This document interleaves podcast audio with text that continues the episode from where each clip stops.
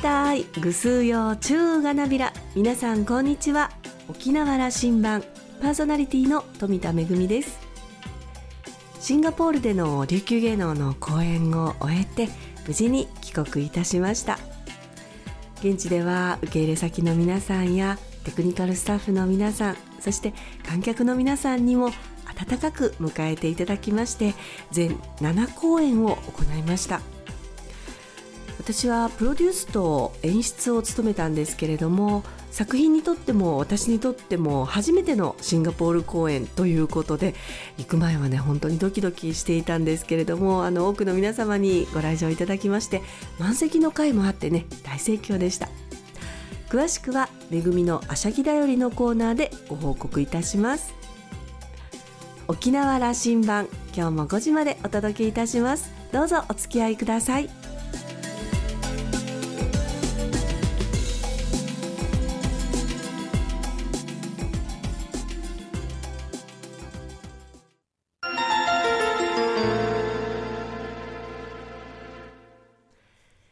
那覇空港の2本の滑走路が一望できるレキオスラウンジ。今週はスミソニアン国立自然史博物館展示企画プロジェクトマネージメント主任の知念純子さんをお迎えしました。おしゃべりの相手はラウンジ常連客で沖縄大学地域研究所特別研究員の島田克也さんです。知念さんは宜野湾市のご出身で海邦高校卒業後、琉球大学教育学部へ進学。卒業後は日本語教師を務めた後、1996年に沖縄県費留学制度の学芸員コースを取得し、アメリカのジョージ・ワシントン大学博物館学修士課程コースに入学。1998年に修士課程を修了後、スミソニアン自然史博物館で展示制作に通訳ボランティアとして参加。2000年にはスミソニアン自然史博物館の正職員となりました。そして現在は展示部の企画プロジェクトマネージメント班の主任として展示プロジェクトマネージャーとライターのチームを取りまとめています。今回は知念さんに大学や留学でのエピソード、スミソニアン自然史博物館で働くきっかけや思い出に残る展示企画、沖縄の文化などについて伺いました。それではどうぞ。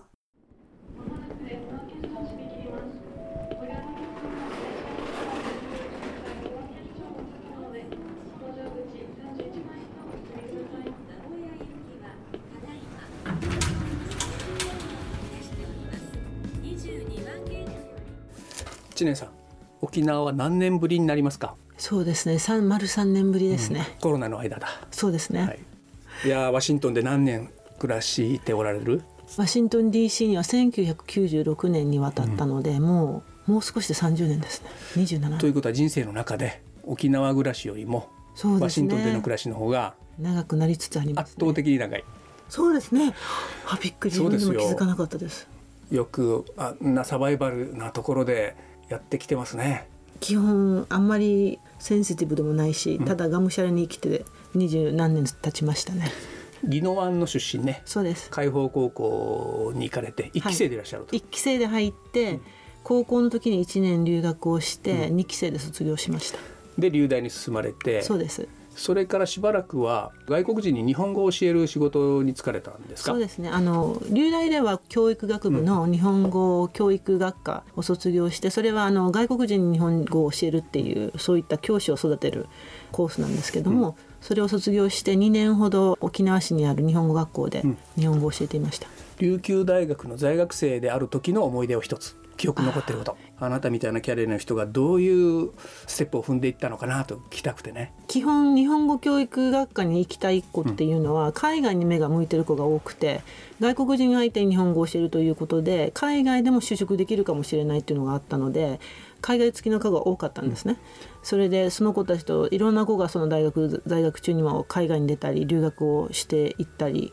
してたのでそれは楽しかったですね、うん、それがまず天気の一つというかそういった仲間に囲まれていた。あと学校に入った後にその教授の意向で福建の方に学生全員で交流旅行みたいな感じで行ったこともあるので、その時初めてその中国に対する興味も湧いたりとか。福建省福州市に行ったんですね。そうです。じゃああの琉球人馬鹿とか見てきてはい行ってまいりました。グッときますよね。そうですね。当時私たちの先祖のうちなんちゅうが来てたんだなと思うと。我々は何者かなということを考えたりする大学生であったわけね。そうですね。それはあったと思います。で社会人になられて、はい。もう一つの転機は？県から当時県費留学生の制度がありましてそれでその当時またあの県立美術館博物館を設立する予定があったのでその時に学芸員が必要ということで学芸員を養成するコースがあったんですね。で私は昔から海外の文化とかアートとか興味があったのでそれはいいんじゃないかということで試験を受けたらば幸い受かることができた。これね当時は狭き門でしたでしょ？そうですね。あ割と倍率高かったと思います、はい、で渡られたのが？はい、1996年ですね。でアメリカの？ジョージ・ワシントン大学の博物館学コースという修士課程がありましてそこに行きました。修士号も2年で取れました。取れたんですけども、本当に大変でした、血をね、吐く思いでしたでしょ？本当にそうです。あの今でも覚えてるのがレポートのデッドラインがあってそれ提出したのが本当にもう夜の9時ぐらいに提出しなきゃいけなくてギリギリできてその夜夜道の帰り道本当に涙が出るぐらい嬉しかった。今でも覚えてます。まあワシントンでの生活が始まってそうすると卒業すると日本に帰るかな沖縄に帰ろうかなとも思ってはいたんですか？いや全く。もう本当に当時から向こうで仕事も生活もしたくて、一応仕事を探してたんですけども偶然今働いてるアメリカ国立自然史博物館の特別展でアイヌ展の準備があってそれに関わってる方と偶然知り合いになることがあってその人をつてでそのアイヌ展のお手伝い通訳から始めました。最初はボランティアで始めてその後にいろいろ契約とかでお金をいただいてで展示終了後に偶然またあのポジションが空いて、そこに応募したら雇ってもらうことができたんですけれども。その職員としてはい。スミソニアン博物館にはい。入植するわけですね。そうですね。それが2000年でした。いやそれはだからチャンスをつかむということのどうです？振り返ってみると。これは多分アメリカの方が強いと思うんですけれども、やっぱ人と人とのネットワークでほぼこういったあのチャンスを掴んできた感じですかね。アメリカでもそうだと。アメリカでもかなりそうだと思いますあの口づてで例えば、あ何に興味があるの?」って言われて今博物館学を学んでる。で日本から来たとか言ったら「あ自分偶然日本の展示手伝ってるよじゃあ会ってみたら?」っていう感じでどんどんでそのボランティアで働いてる時もその職員の方が「あそこのオフィスで今今度契約のポジション空くらしいから聞いてきな」とか言われてそれで人づてで全てやってきましたね。それってアメリカ社会はそうじゃないあの雰囲気というかイメージとして僕ら持ってるんだけども違うんですね。ネットワークはアメリカの方が私はただそれが何て言うんでしょうかあのひいきとか、そういったものじゃなくて正直そうコネクションを作ってくれるのはあるんですけども自分でセルフアピールするのは本人次第なので、もちろん能力を備えていた上というそうでことですすね。ねそれに鎌かけて仕事をしなかったらもちろんまずあの紹介もしてくれませんしそこら辺ですね。スミソニアン自然史博物館というのはあれですよねイギリス人が自分の資産を投じてそうですね。アメリカで後世のために使ってくれと。そうですね。の文化の振興のために使ってくれと言ったのがこれが1800年代そうです。から。1800年後半でその基金をもとに政府が国の税金を使ってどんどん増やしていった感じなんですけれども今博物館って言いましたけども基本スミソニアン協会という巨大な組織があって、その協会の中でいろんな博物館があるんですね。それと博物館って基本研究もすごいしてるので、博物館と研究施設込みで全体のことをスメソニアン協会というんですね。その中の一つの自然史博物館の展示部で私は勤務しています。がワシントンにあるわけですね。そのワシントンの博物館ではどういうお仕事をなさっているんですか？自然史博物館では展示部で展示の企画構成をしております最初にそうどういった展示を作るかっていうのを決めたり、決めた後にどういったチーム構成をするかとか予算がいくらとかあと要所要所でこのお話を作る際にチームで働くんですけどその話の内容が博物館の意図にちゃんと沿ってるかとかそういったものをチェックする仕事ですね。どのくらいのプロジェクト手掛けました？常設展特別展あと特別プロジェクトっていうんですけども、それも含めて多分50ぐらいはもうやってると思います。50はいスタッフも抱えておられるわけね。そうですね。今主任をさせていただいてて、あのいわゆる展示のプロジェクトマネージャーという役職の方たちと、あとうちの博物館は自然史博物館で科学の内容が多いんですけどもそれを科学者の方に書いてもらうとちょっと一般の方には難しいのでライターの人がつくんですね。でそのライターのチームも私の一応チームになってます。博物館としてどういう発信していくかというところをマネジメントなさっているわけだ。そうですねあの私のその館長をリーダーとして、うんそういった岩の幹部の人たちと一緒にいわゆる博物館のメッセージをちゃんと一貫して出すそれをもとにいろんな展示をやるにしてもこの一つの声っていうんですか、うんあの一番大切なメッセージは反映されるようにちゃんと考えて展示を作る一番大事な広報の部分ですね。そうですね伝える。約50本企画を手掛けたとおっしゃった。そのうちまあ2つぐらいはいこういうこと記憶残ってるのをお話しください。そうですねやっぱり一番私の転機になったアイヌ展はすごい思い出に残っていて、というのもその日本からアイヌの白老今博物館の理事長をなさってた野本さんという方がいらっしゃってその人とお話ししたりいろんなその展示に関わる全ての人とお話ができたんですね。それがもうすごい楽しくてそれが私が展示をやっていこうって心に決めたイベントだったんですね。はい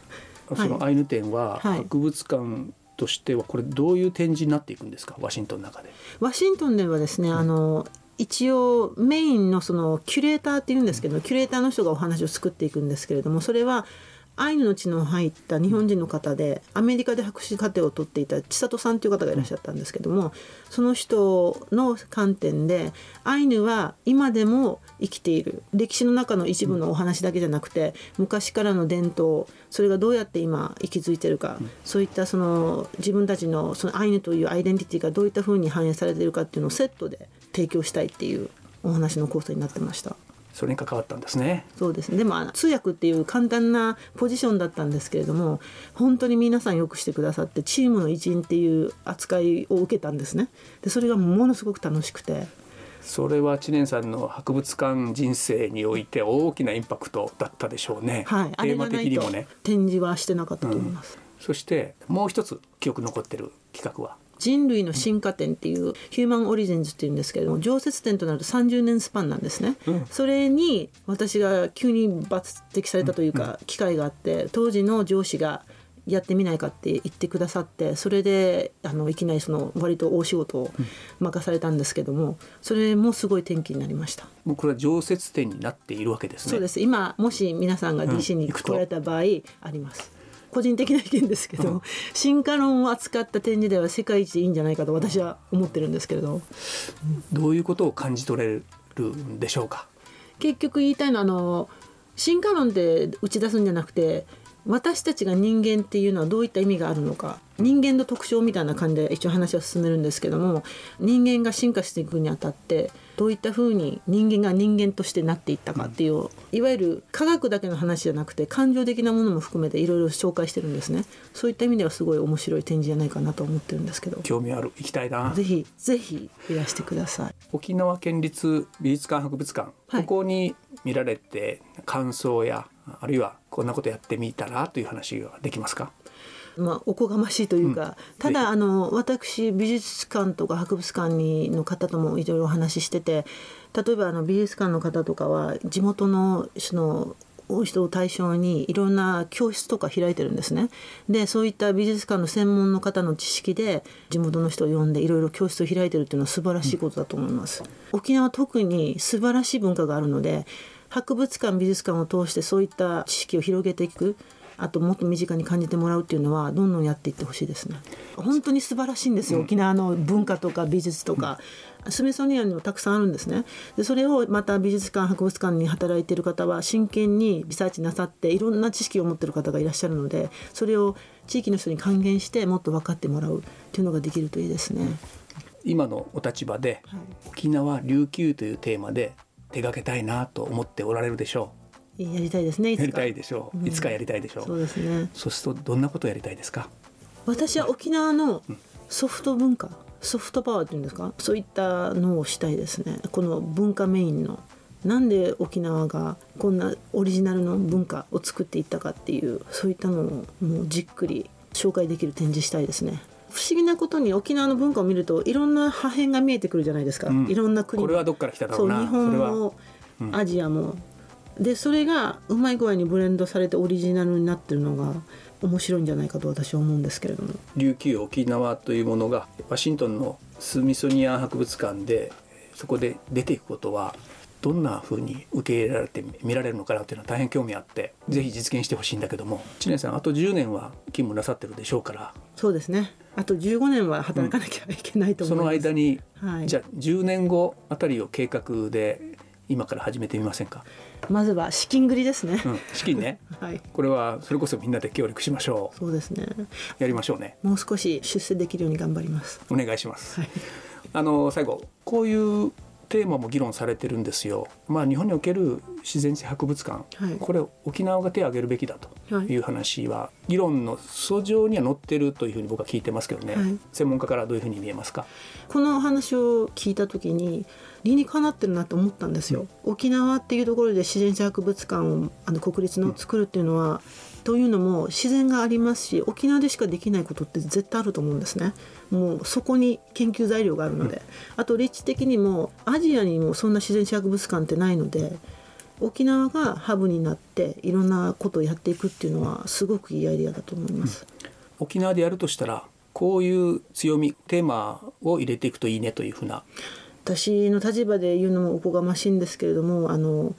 例えばスメソニアに関して言うと自然史博物館の強みはコレクションの数なんですけどもコレクションの数だけで博物館の箱を上げるというのはもうほぼ無理なんですね。あの資産繰りとかそういったあのメンテにしろいろいろ。ただコレクションがなくても地域に根付いたあとアクションをもとにした博物館が率先して教育の場所になるっていうのはできると思うんですね、例えば異常気象のお話をしたりとか、海洋の保存の話をしたりとか、会話をベースとした中心になることはできるんじゃないのかなと思うんですけれどもそこに研究が出てくるわけですね。研究と地元の人との関わりとか、いろいろできると思うんですね生きた博物館ができると思いますなるほど。まあ今年はね、これまでなかったような台風の襲来を受けたりしていますからね。そうですねのことへの社会の関心も、まあ社会としてのニーズって言ってもいいかな。そういうことは出てきてますよね。そうですね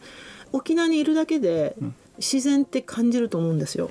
例えば虫がたくさんいるとか当たり前に沖縄の人が考えてることで実は当たり前じゃないことって多いのでそういったのを肌に感じられる本当にあの生きた自然博物館っていうんですか？っていうのは絶対できると思うんこれですよ。も実現したいですね。したいですね本当に世界でもない個性的な自然史博物館ができると思うんですけどね私本当微力ですができることがあれば何でもしゃしゃり出てお手伝いしたいと思っておりますが、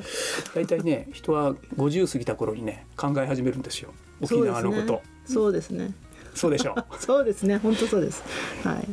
また来てくださいね。ありがとうございます気をつけて、あのワシントンでの大活躍をまた記念しています。私も沖縄県を背負ってわけじゃないんですけども沖縄んちゅのアイデンティティを持ってこれからも頑張りたいと思います今日はありがとうございました。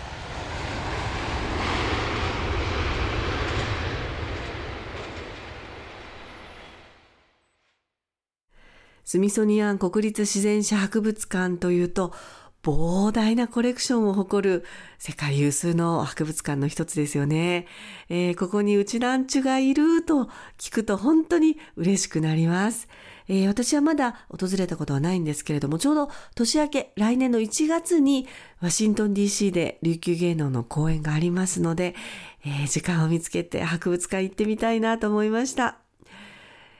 ぜひ、スミソニアの方でも、知念さんの企画で、えー沖縄の何か取り上げていただけると嬉しいなと思いますし、また逆に、知念さんのノウハウを沖縄の博物館にも活かせるような場があるといいなと思いました。島田さんはお話を終えて、知念さんは沖縄のことを語ると涙ぐんでしまうふるさとへの熱い思いをお持ちの方ですと話していました。今週のレキオスラウンジは、スミソニアン国立自然史博物館展示企画プロジェクトマネージメント主任の知念純子さんと島田克也さんのおしゃべりでした。来週のレキオスラウンジには、明王大学教授の宮平英二さんをお迎えする予定です。お楽しみに。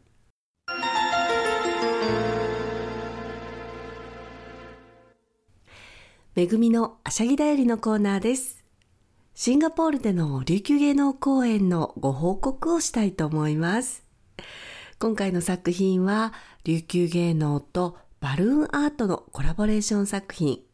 ルンルンバルーン琉球舞踊という作品です。現地ではハッピーバルーンというタイトルで公演を行いました。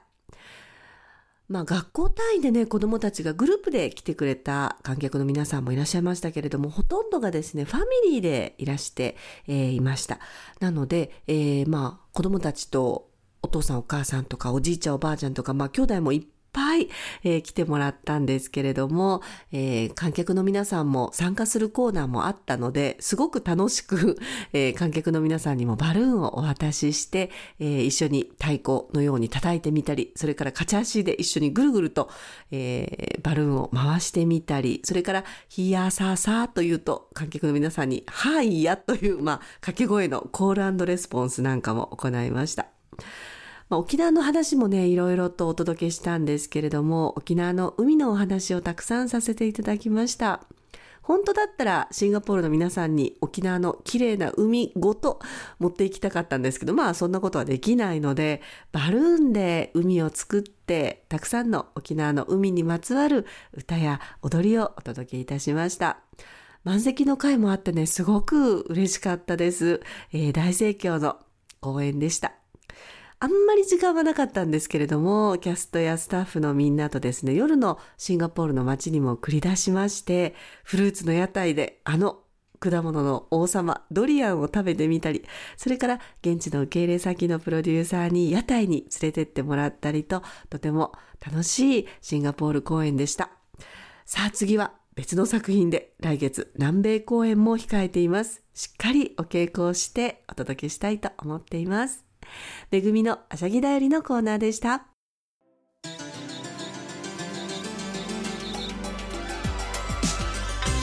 沖縄羅針盤の過去の放送音源は、ポッドキャストでも配信中です。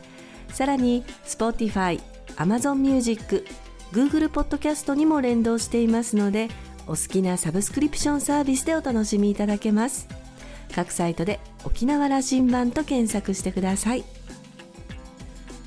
沖縄羅針盤。今週も最後までお付き合いいただきまして一平二平レービル。そろそろお別れの時間です。パーソナリティは富田恵でした。